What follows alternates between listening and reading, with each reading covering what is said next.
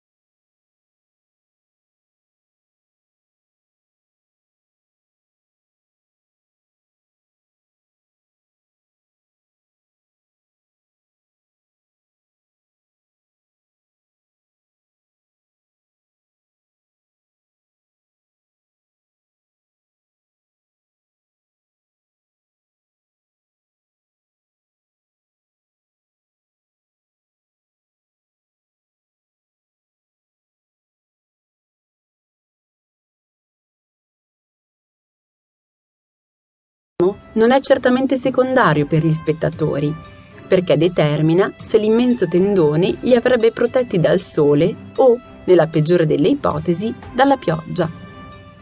Da spettatori non potete saperlo, ma la sera precedente i gladiatori hanno potuto gustare quella che chiamano ultima cena.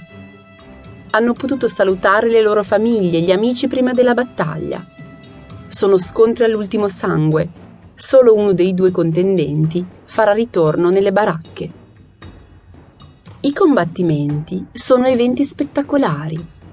Nella porta nord-est, la Triumphalis, entrano i gladiatori in pompa magna per dare il via ai giochi. La cerimonia è sempre guidata dal promotore dei giochi seguito da una portantina con diversi simboli, dai premi per i gladiatori vincitori e da alcuni carri da combattimento che trasportano ciascuno un gladiatore ammantato di porpora e oro. Che maestosa visione! L'intero pubblico grida e applaude in preda all'euforia. Scesi dai carri, gli atleti formano un corteo che percorre il perimetro dell'arena fino al podio imperiale. Qui salutano alzando il braccio destro, e pronunciando la famosa frase Ave Cesar, morituri te salutant. Salute Cesare, coloro che sono in procinto di morire ti salutano. Poi, in base al tipo di spettacolo e alla loro provenienza, estraggono le armi e gli scudi. Prima del combattimento vero e proprio, si organizzano spettacolini comici per farvi divertire e creare ancora